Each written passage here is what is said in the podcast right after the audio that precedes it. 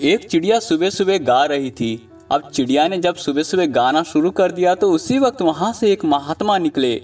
महात्मा ने बोला, वाह वाह, चिड़िया कितना शानदार गा रही है। भगवान का नाम ले रही है, भजन कर रही है, कह रही है, राम, लक्ष्मण, दशरथ।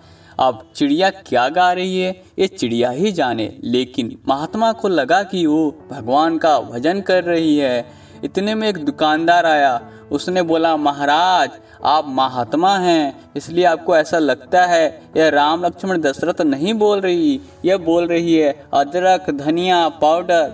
अब वो दुकानदार था, अदरक, धनिया, पाउडर बेचता था। इतने में एक फकीर निकला, उसने बोला, नहीं नहीं, तुम दोनों ही गलत बोल रहे हो। यह कह रही है, सुभान तेरी कुदरत यह कह रही है, सुभान तेरी कुदरत, इतने में चौथा पहलवान निकला। उसने कहा, तीनों ही गलत, यह कह रही है, दंड, मुकदर, कसरत।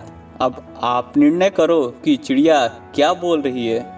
अब चिड़िया जो बोल रही है, वो चिड़िया ही जाने। जिस तरह का भाव होता है, उस तरह का सामने वाले का स्वरूप होता है। तो ये थी एक छोटी सी कहानी।